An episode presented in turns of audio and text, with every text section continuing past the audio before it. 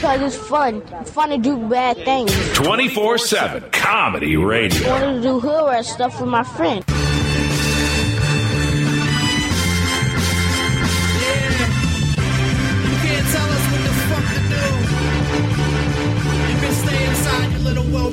Box, we step out of that shit like a homeless man trying to change his life. We do it so fresh, and we do what the fuck we want to do. Yo, the Green Room is brought to you today by Amazon. Click the Amazon link on SeanTGreen.com to support the Green Room today. And now, live from Silver Lake, California, the host of the Green Room, Sean Green! Welcome, everybody, to the Green Room. We're doing it live here on SeanTGreen.com, presented by our good friends, good friends over at 24-7 Comedy Radio, also known as 24-7comedy.com, and, of course, our good pals over at Amazon. How do you support Amazon? Well, I mean, you don't really. Amazon doesn't really need the support, to be honest. The Green Room needs the support, but Amazon, amazing online retailer. They got, basically, think of a product right now. Okay, think of another non-deviant product, and they got it there at Amazon at a great price, easy shipping, guys.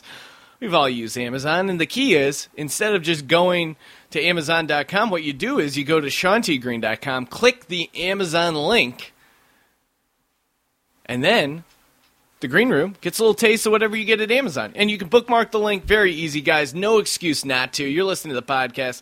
Help me out here, make my life a little bit easier. All right, and as we said, 24-7 Comedy. First off, congratulations to 24-7 Comedy Radio, just picking up a new affiliate in the Boston area. Shout out to Boston and 24-7 Comedy Radio. If you're in the Boston area, you can listen to their streaming stand-up comedy radio 24-7. That's where they came up with the name, on 1200 AM. So make sure you check that out, and plans to add a lot of stations in the future, so stay tuned, guys. All right, let's see. Well, I said doing it live, and I got to be honest, guys, that's a bit of a lie. I am doing it live right now in my room. Unfortunately, though, the past week kind of been put on medical leave. I am all right. Thank you, guys. I'll get into the whole thing later on. Not a huge deal, but just been a pain in my ass. There's a whole wigwam. I don't even know if wigwam's the proper use there. There's a whole story behind it. I'm sure I'll be getting to it at some point, but kind of wanted to put out a podcast for you guys anyways. Didn't have time to sit down and do a traditional podcast, but I thought, hey, I have a ton of amazing podcast archives here from my time doing the Green Room show.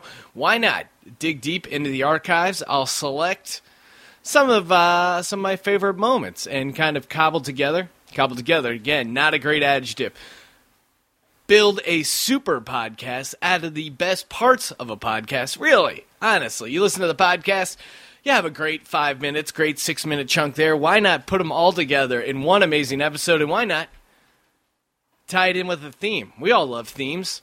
Right, guys? Who doesn't love a good theme? Everyone enjoys a good theme, and the theme for this Best of Podcast is Babes.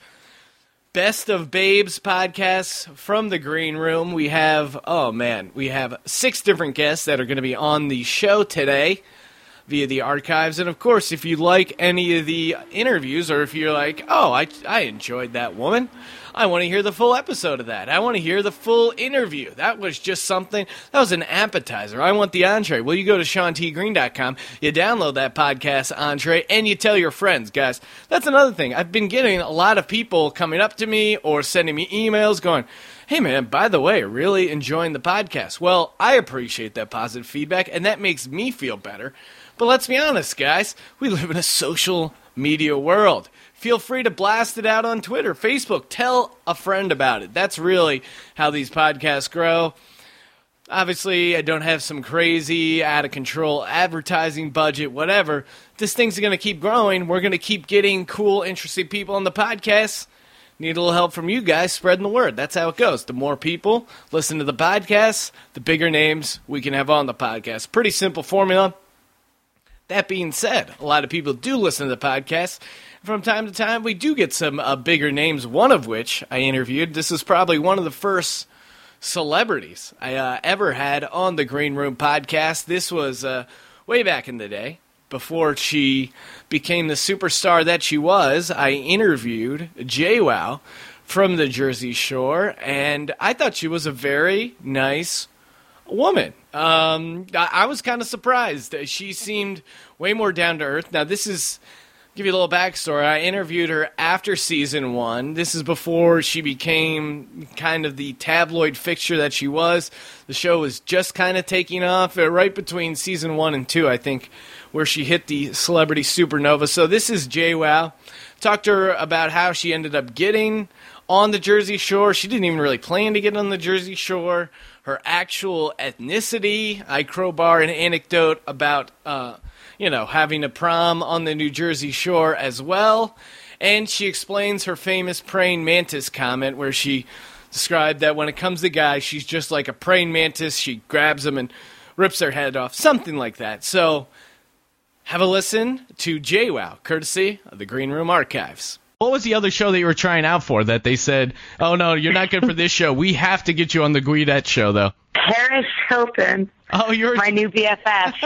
So you're auditioning for Paris Hilton BFF. They're like, sorry, that's not going to work out. My gay best friend, yep. But we have the role for you, the role of a lifetime. Yep, that's exactly it. My gay best friend wanted to be on Paris Hilton so bad, but he was so nervous. And then a couple weeks later, they're like, we have you for their show. And I'm like, all right, whatever.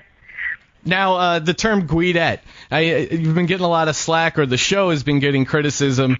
They see it as, oh, this is derogatory to Italian people. This is epitome of a racial slur. Is the Guido Guidette? Is that like the N-word? You can use that because you're Italian.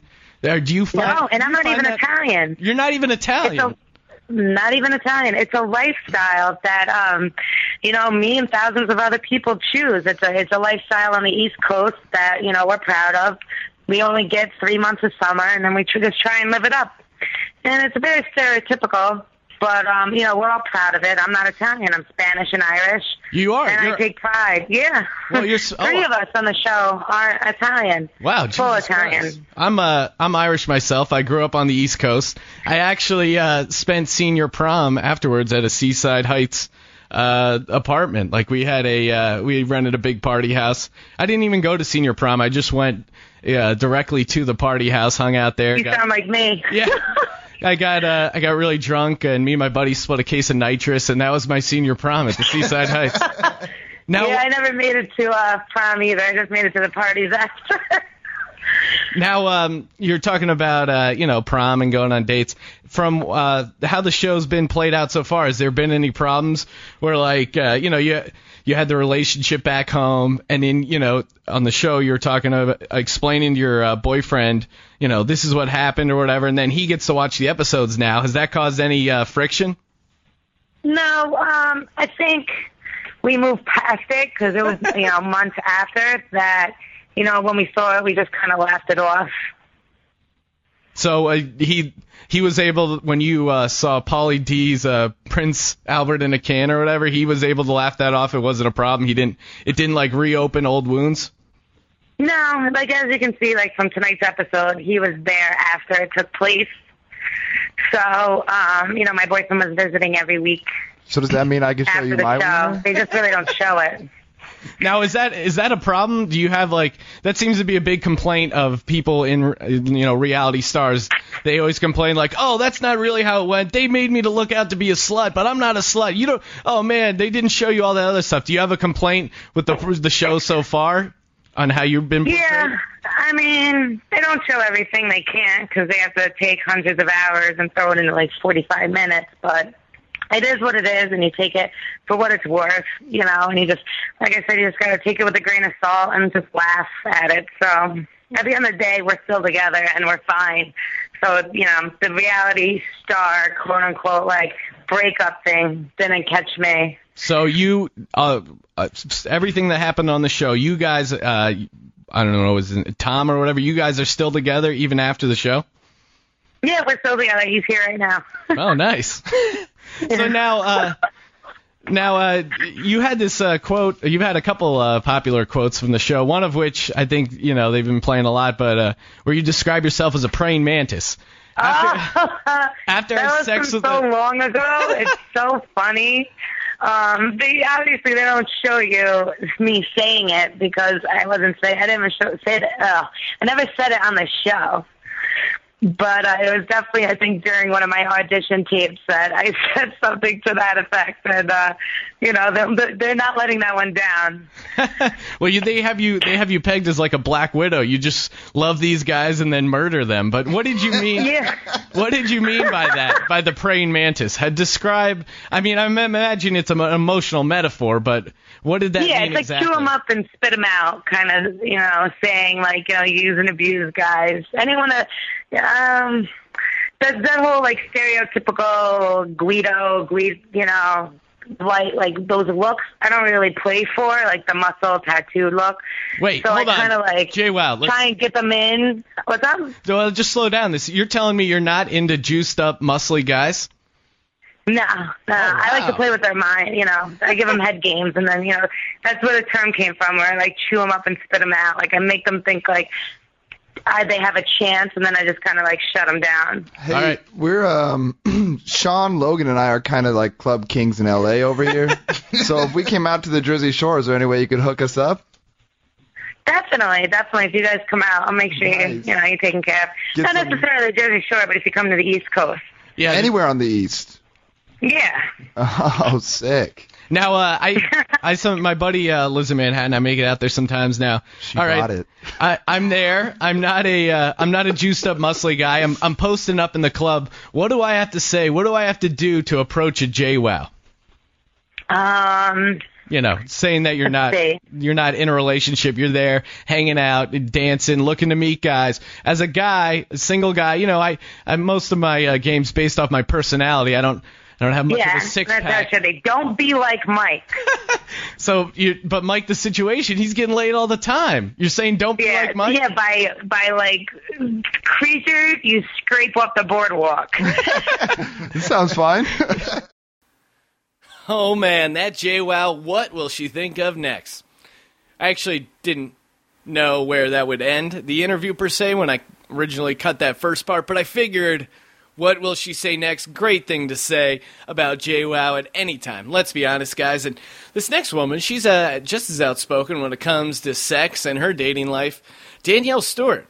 She's a comedian, very funny gal. Check her out if you get a chance. And comes from a pretty interesting background as far as her home life.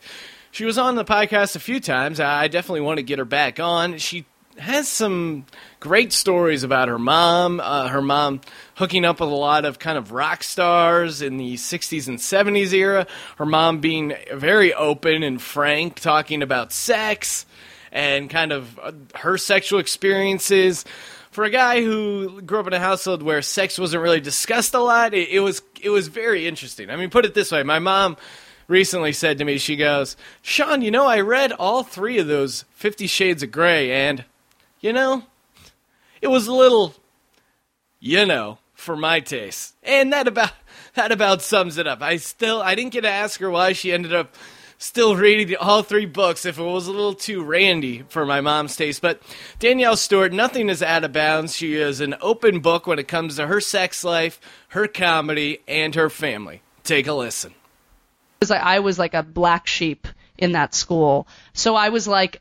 there was shame building from the beginning. There was right away, like feel bad about yourself. Yes, constant shame, and you know. And then when I got into high school, I think this is when the sex stuff starts. When I got into high school, because when does your mom have the sex story? Because I know with my parents, you know, I come from like a totally different background. It's, you know, more Irish Catholic, like very, very conservative. You know, we don't talk about anything. No, don't talk about any sex, nothing like that. I still remember, you know, my dad.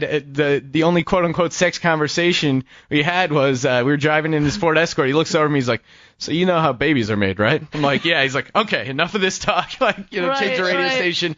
Because I mean, you know, just all that religious, you know, you just feel uptight about it. So for me, this is fascinating that your parents would even bring up such subjects. So when did your mom first have a sex conversation with you? Oh, there was never a sex conversation. It was just always diving in. From as long as I can remember, this is how my mom talked to me. You know, when I was fucking Howard Hesseman. you know, it's just his dick was so big, I couldn't, you know, it tore my vagina. And like, that's literally how she would talk to me. I remember when I was a little girl, she told me this story, which was probably an urban legend, I don't know, but that she had this friend. Your mom has urban legends. Oh, yeah, because she was always trying to scare us into, like, not getting into a car with strangers, you know, that type of thing. Right. So I grew up in the 80s, so it was about flashers and, like, right, instead of marrying, you know, hobos you pick up, you know, the paradigm's totally shifted by the 80s, so. Yeah, I mean, she told me these horror stories about, like, girls that would get snatched in vans and then they would stick, like, twigs up her vagina. I mean, she would tell me these horrible things at a very young age. I distinctly remember though, when I was 7 years old, I said to her, I'd heard virginity, the word virginity at school, and I came home and I was like, Mom, what does virginity mean? And she looked at me and she was like, virginity is something you get rid of so you can start living your life. No, she said. That's what she said. That's awesome. Yeah. You remembered that? Oh, yeah. Well, how would you not forget that? Yeah, exactly. Yeah, so she, you know, I remember when I was like 14 or 15, I was in the backseat of her car with one of my friends, and we were giggling about something. And she must, you know, I was trying to hide it from my mom, you know, and she must have heard something about porn. I don't know, but we were talking about something, and all of a sudden she goes, I love porn, those pulsating cocks. You know, like, I mean, that's the kind of mother I grew up with, you know. Wow. So I, you know, and I will say this. Did she ever get called into the principal's office at your my mother private school? Yeah. My mother got into fist fights on the school grounds with, like. Now, was this a public school or is this a private school? No, it was a very expensive Jewish private school. So now how do you guys support? What was your mom doing for a living, or what was your dad doing for a living? Nothing. My grandparents are wealthy. Oh, okay. So they're independently wealthy, so they were just living off... My mother was living off of her mother. Okay. Yeah.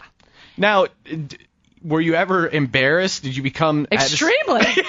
I mean, like, mortified. Well, you just... I guess, you know, this is years later. You're really over it, but...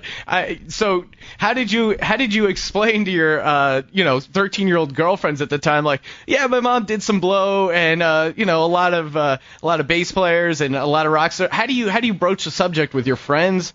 Well, do you try to hide your parents? Oh, God. Everyone loved my mother. Oh, like, yeah. She's the cool mom, you know what I mean? I mean, she... Party, yeah. Yeah, I mean, she wasn't the cool mom that's, like, doing drugs with us. There was other moms that were like that, like, in public school. But my mom was, like, the mom that, like, if you came over my house and you got her on the right day, she would tell you all of her, you know, stories about rock stars and... So, wait, who else? You're talking about the guys from Led Zeppelin, Dennis Hopper. Yeah, Jerry Garcia. Oh, yeah. Man, I'm wearing my Grateful Dead shirt. Oh, yeah. I see that. Mom. Your mom's got to call in and tell me what it was like to hook up with Jerry Garcia. Yeah. I you know what? I'll talk to her. Yeah. What was Jerry like? That's insane. I'm sorry, I cut you off there. Was there any? No. I mean, okay. There's. I'm trying to think. I mean, I know. A lot of it's spotty because it's come. The information has come to me in chunks over. You know. 20-something year period. But I know there was a one-night stand with Howard Hesseman. I know there was the Dennis Hopper thing, obviously. I know there was the Led Zeppelin thing. I know I'm actually not 100% sure she had sex with Jerry Garcia. I do know that there was something there.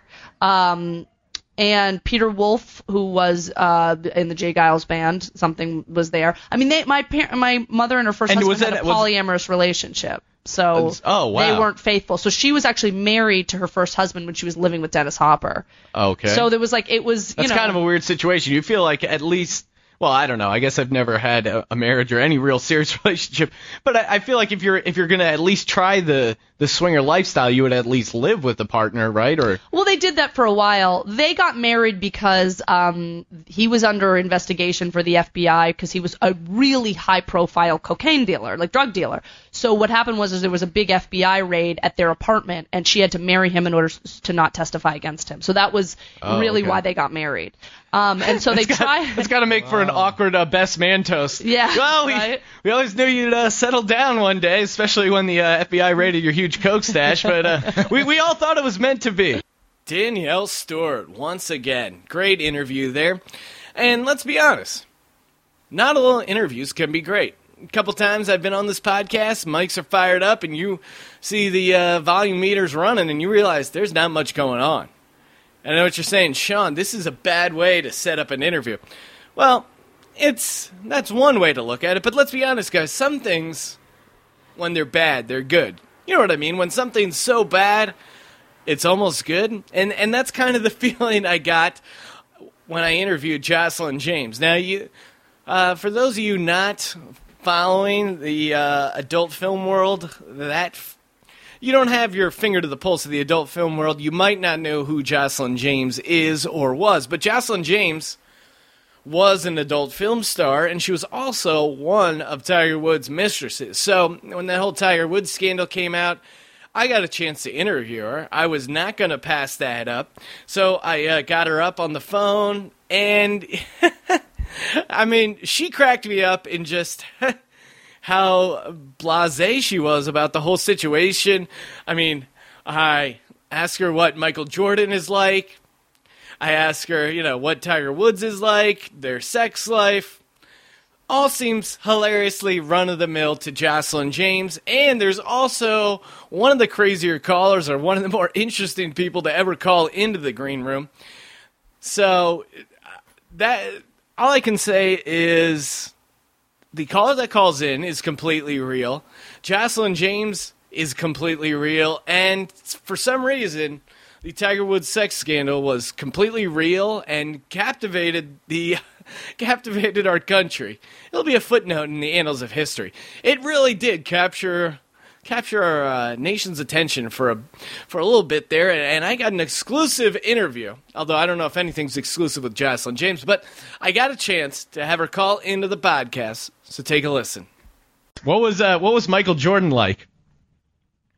Everybody's just people. It's really not, you know, not that big a deal, I don't think. Yeah. All right. Well, I don't know. I think I would be freaked out if I met Michael Jordan. So you now you meet this Tiger Woods. Things are going well. Do you go back to his place that night? How does it work? Yes, I did. He waited for me to get off of work, and I went in the car with, you know, him and his friends back over to the MGM mansion. So now his friends, these friends are just colleagues? No, one of his really close friends. Oh, okay. All right, so you guys go back to now. Where is this? The mansion? The MGM mansion. Okay. So now he takes you back there, and how does it work from there? Are you guys drinking? You guys partying? What's going down? No, we ordered some food. We were hanging out, talking, laughing, you know, watching TV. What kind of shows does Tiger Woods like to watch?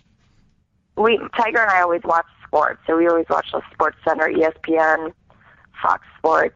All right, now when Tiger Woods is watching sports, does he ever trash talk other athletes? Does he ever trash talk other golfers?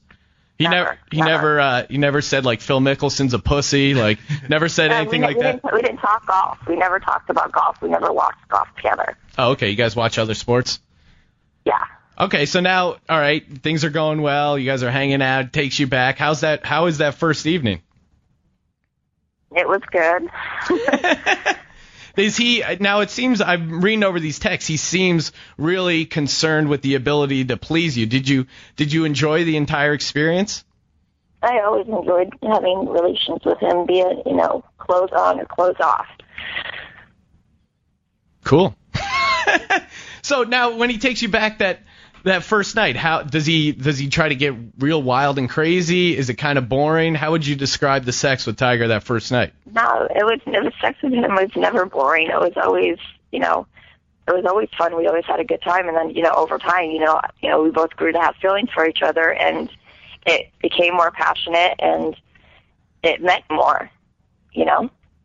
So now do you in hindsight, do you think that he was kind of faking these feelings, or do you think he did have sincere feelings for you, but, you know, he got caught up in this whole having a wife thing? I think he did have sincere feelings for me, because you don't carry on a relationship with somebody for 3 years and, you know, tell somebody you love them all the time and, you know, want to see them all the time, and just all the other little things that went into our relationship without having feelings. And then there was no reason why he would have gotten jealous of, you know, me doing adult films and, you know, any other guy, you know, potentially around me, or any, you know, ex-boyfriend that I could possibly have being in town in Vegas, or at, you know, in any way, shape, or form. He was just insanely jealous of me with any other man. That's why I stopped doing adult films. So you stopped doing adult films as a way to appease Tiger? Absolutely, yeah. I haven't shot an adult film in over 2 years. Oh, wow. Okay, we got a Jocelyn, we got another call coming in here. Caller, okay. You're on the air. Yellow. Hello? You're on the air with Jocelyn James. Oh, okay, all right. So I just have a question about Tiger Woods or this whole situation. Mm-hmm. And I just want to know, like, on a scale of 1 to 10, how good is Tiger Woods in bed? He was 10 and beyond.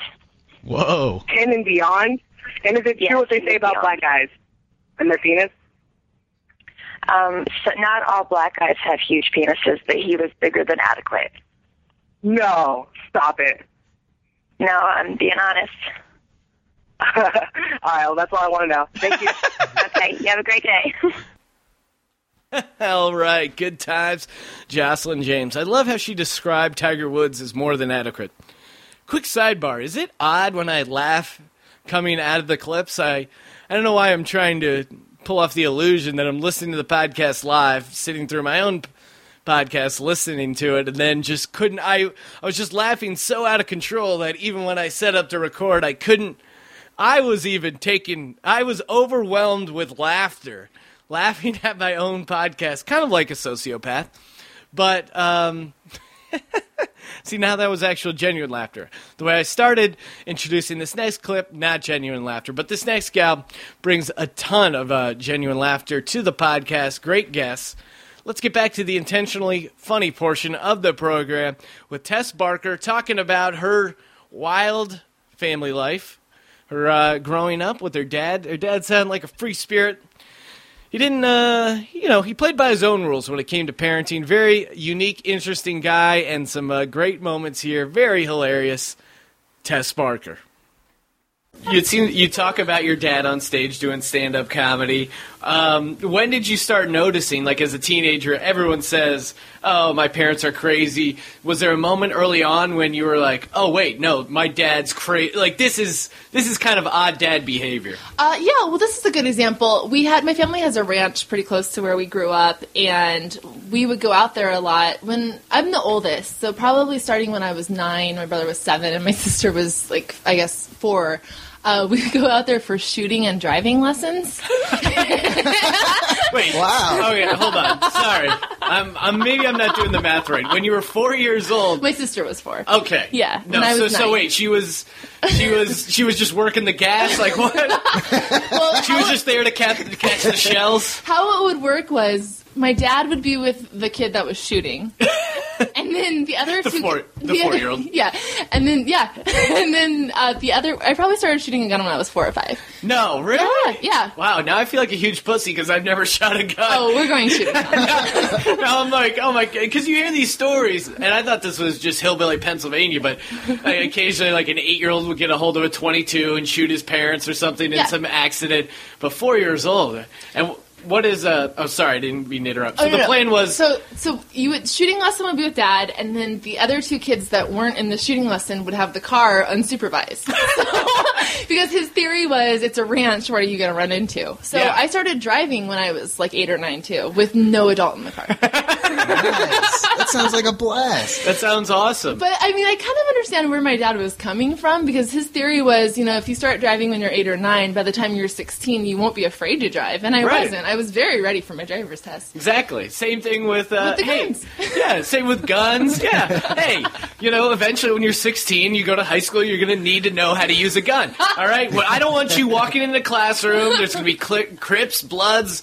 If you got the safety on, you could be murdered. Your dad was ahead of his time when it comes to the Columbine situation, is what I'm saying. Exactly. And I think he's a real hero. So what, Mom wasn't having any of that? She wasn't a fan? Well, no. 4-year-olds firing firearms. She was oddly okay with that. I'll tell this quick story, too.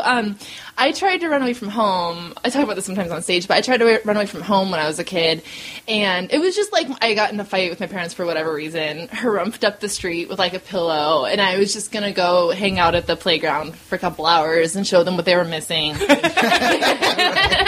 And my dad rolls up, and he goes, you want to run away from home? You think life on the streets is easy? He says, get in the car. and I get in the car, and he's, like, fuming. He drives us down to L.A. Oh, my God. Tries to find a homeless person to teach me a lesson. Whoa. Can't find one anywhere.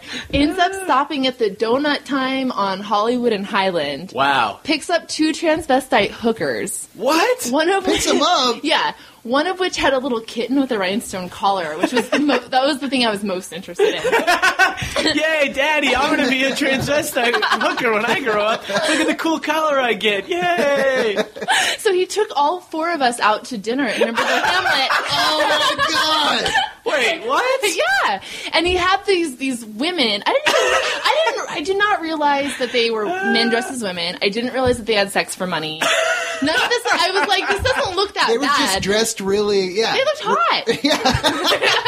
That explains the attraction to Britney Spears as well. They're just dressed in flashy clothes. Yeah, and they were totally phoning it in. Like they were like, girl, you don't want this life. Like they were clearly only doing it because they knew that was what was paying for their dinner. Yeah, but for them, like this is jackpot. Wait, the John just wants us to say stuff to the. Now and that's his name too. Oh, that's your dad, funny. John, of course. Yeah. It makes so much sense. Now, I would have loved to have been there with the conversation, like you're in the car, I don't know, polishing a firearm, doing whatever. And Dad's outside explaining to the transvestite prostitutes what's going to go down. Now, okay, now I'm going to take you over to Denny's, and I just want you to explain the perils of living life on the street. Exactly. Okay, so then we blame. No, you don't. No, it's all you have to do. Okay, but is the kid going to watch? That's extra, right? Like, no. Listen, I'm not paying you to have sex. Are you wearing a wire? What's going on? Like, they must have. I can't imagine the trip to Denny's to do the scared straight thing to the daughter. Now that's a really long way to go. I understand the panhandling, but taking exactly. I mean, and like how it was completely ineffective. And he got pulled over on the way to. Oh my God! Oh, that is the greatest story of all time. All right, so okay, he gets pulled over. Now is this going to the restaurant? This is coming back from the restaurant. He gets pulled over, and so the police officer has my dad and the two trannies sit on the curb. I'm allowed to stay in the car. Wow. And so I look down at them, and all three of them are looking up at me with these pleading eyes, and I don't really understand what's going on. Your dad's like, hide the gun. Yeah. No, and then after, so the cop asked me, he goes, so why'd you run away from home? And I'm like, seriously? My dad's on the curb with two prostitutes. So I get back in the car, and my dad goes, I know that was, like, really scary, but you were never in danger because there's a loaded gun under your seat. Oh, my God. No, wait. How old were you when this happened? I think I was in 5th grade. 5th grade? Yeah. Oh, okay. Yeah, so I was older. Yeah. I love how you weren't in trouble because a police was there. You were safe because the police there. That wasn't what your dad was going for. It was, no, in case shit got real with the cops, you could fire back. And my favorite moment is before my dad came to get me, him loading the gun, putting it under the seat of my car, and being like, yeah, this is a good idea. Wait, before he picked you up to take you down. Yeah. Oh, my God.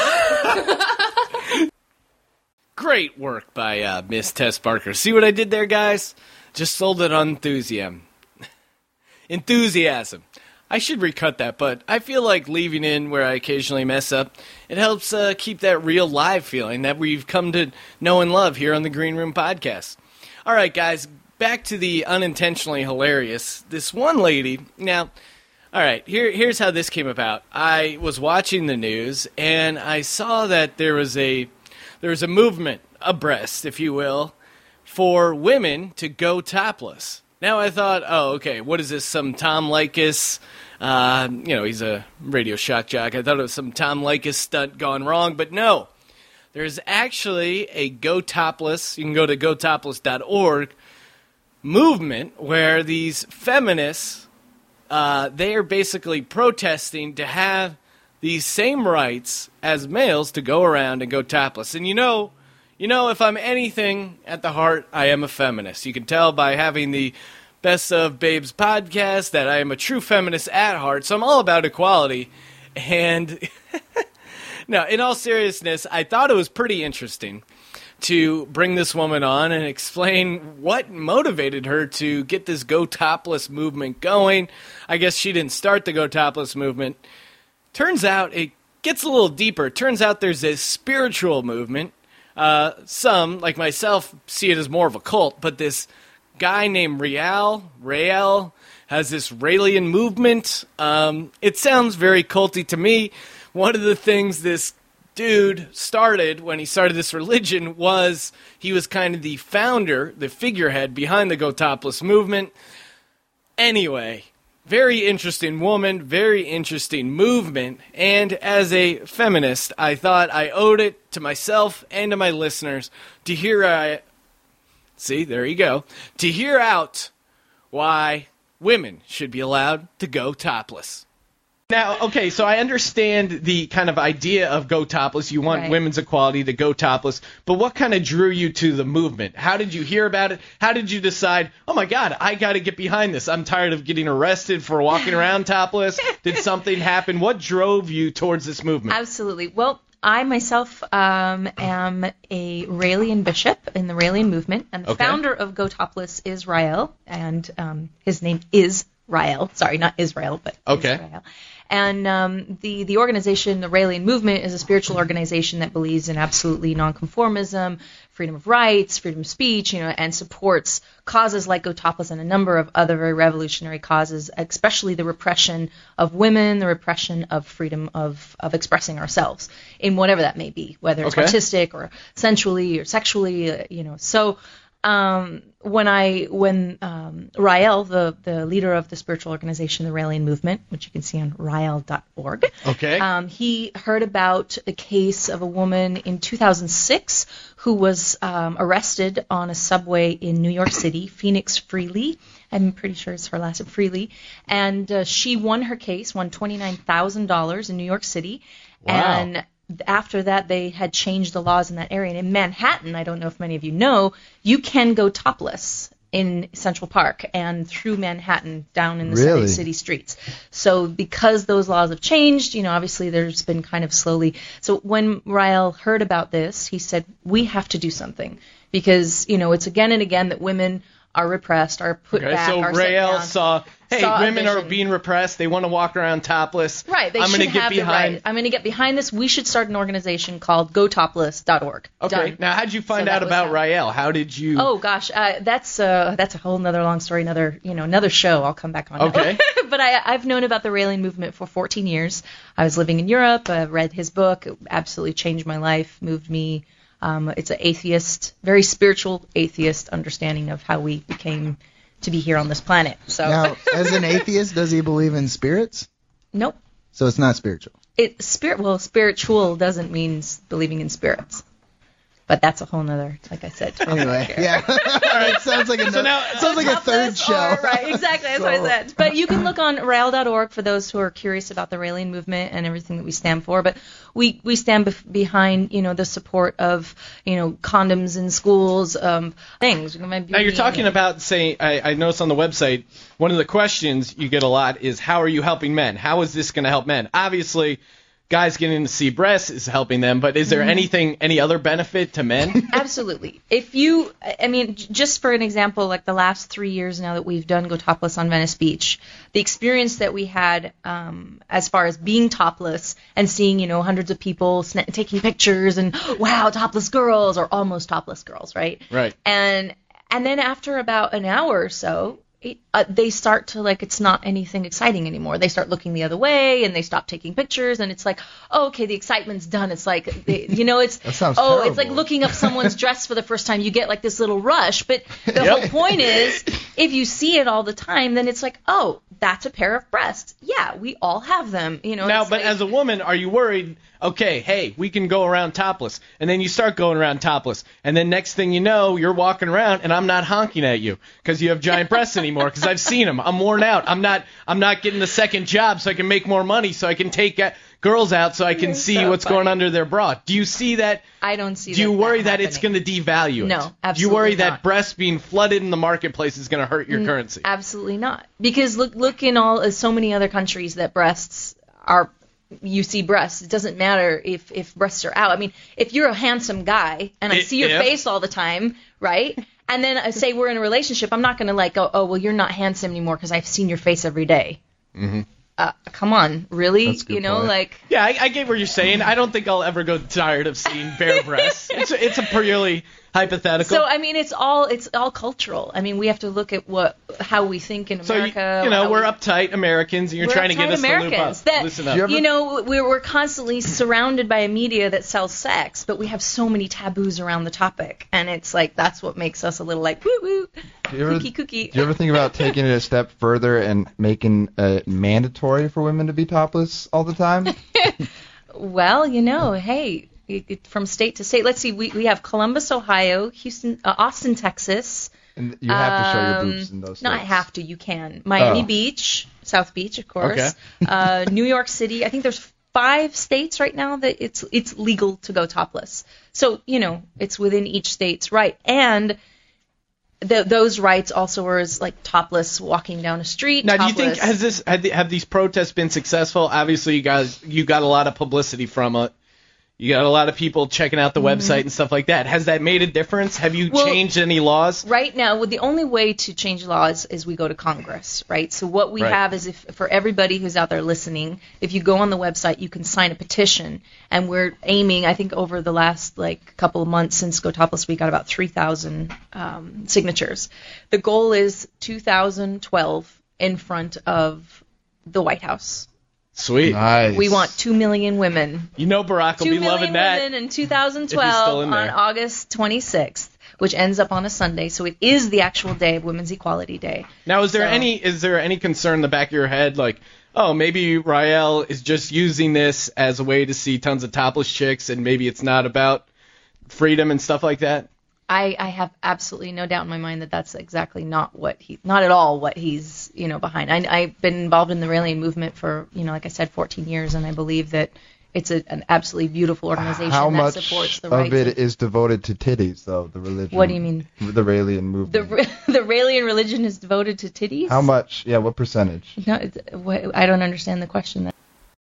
Oh man, now I am actually really laughing because I did love that last part where. Cornell Reed, I don't know if you could tell the voice. Cornell Reed asked how much titties are involved in the Raelian movement, and the clip just ends with her going, "I have no idea what you're talking about." Oh, classic. All right, guys, last guest of the podcast, a classic guest, if you will, a staple of the Green Room podcast. A real fan of her, comedy, always a real wild card to have on the show. Just great gal at mixing it up, you know what I mean? Great gal at mixing it up. Shannon Hatch, good times as always. Shannon comes to the podcast straight from passing a DUI checkpoint and explains how she wasn't getting drunk. In fact, she was just attending a breathing seminar.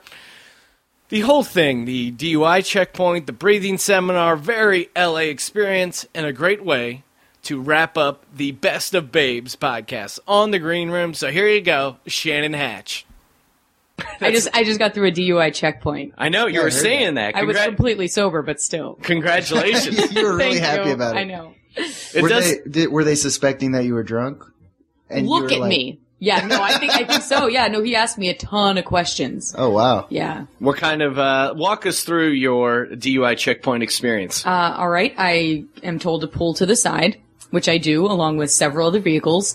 And he walks up to the car and he says, "Hey, I'm looking to check IDs and just, talk to you, see what's going on. Where are you coming from?" And I said, I love how they're always going to trick you up. Oh, buddy. The Jameson factory where I was just drinking tons of whiskey. And he's like, well, the first thing was, have you had anything to drink tonight? And I said, no, I haven't. And he looked at me and went, well, where are you coming from? Like, the only place I could possibly have been coming from was a bar. Like, there's other.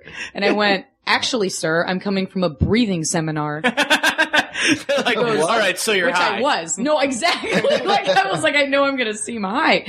But I kind of did. I didn't say that, but I did sort of acknowledge. I'm high off life, officer. I did say something along those lines, which I was like, now I'm really going to get arrested. But no, I was like, he's like, don't, doesn't everyone already know how to breathe? I was like, yes, but that's kind of the Zen approach. There's benefits.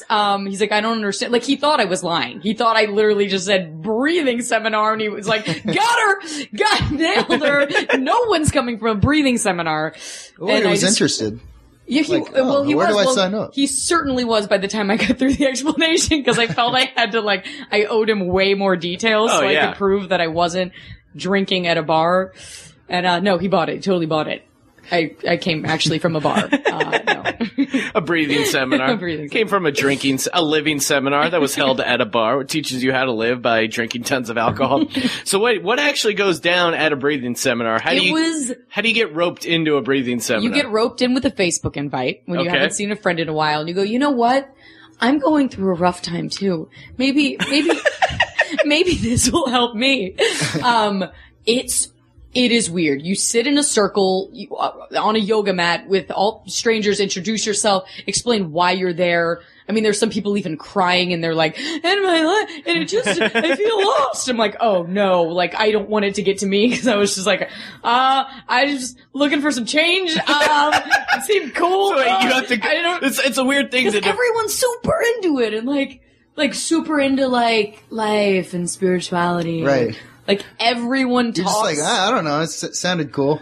Yeah. Like, I felt like the biggest asshole because I wasn't one of them. And I wanted to be like, trust me, in any other situation, you guys are the assholes. It's a weird thing to defend why you want to learn how to breathe. Like, I was just here for the breathing. No, it's like, really, I owe everyone an explanation. I don't know why I was there either. Yeah. But it was cool. It was really, really cool. So it was basically... Today's a day of openness. You got to tell the cops what's going on. You got to tell us what's going on. I know. Got to open up to the class. Now, so you just sit around and you're hanging out. You don't just sit around, all right? You also breathe.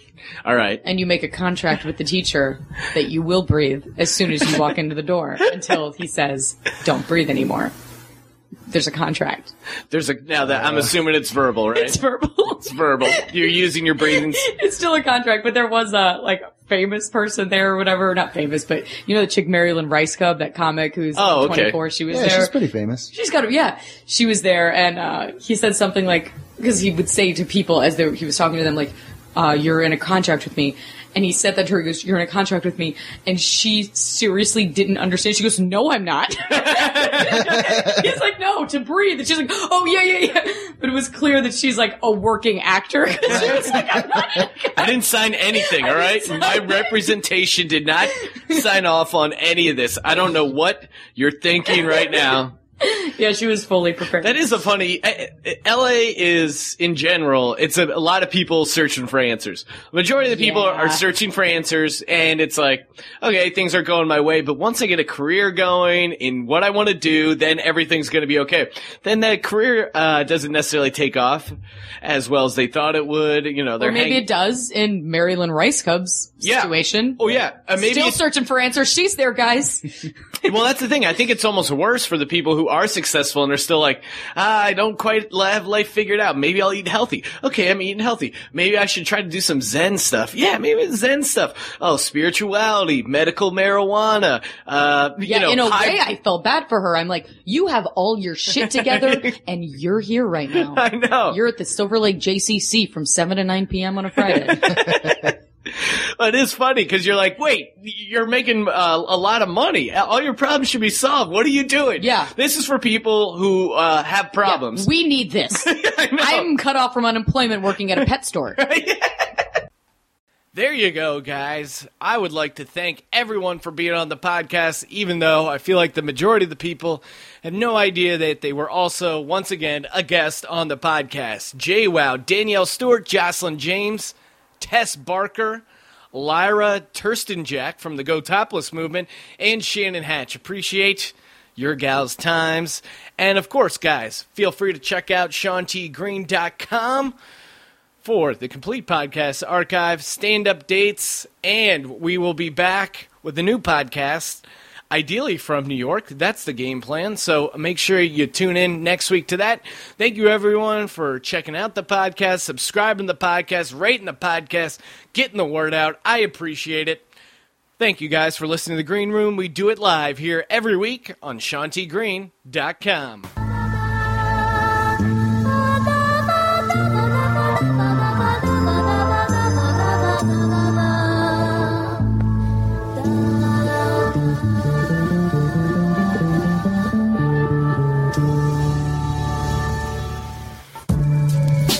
iTunes for listening to The Green Room. Log on to SeanTGreen.com to access archive episodes and follow the show on Twitter at Green Room Show.